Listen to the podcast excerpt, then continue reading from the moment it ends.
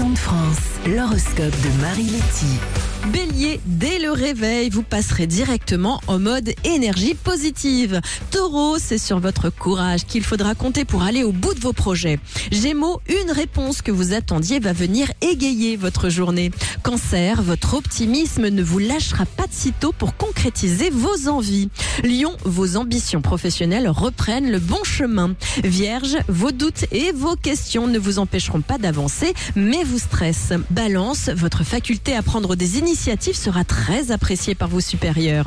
Scorpion, ce n'est pas votre goût de l'effort qui sera mis en avant aujourd'hui. Sagittaire, vous ne vous laisserez pas titiller par quelques contrariétés, vous avez mieux à faire. Capricorne, vous êtes dans une bonne phase pour exprimer vos désirs les plus profonds.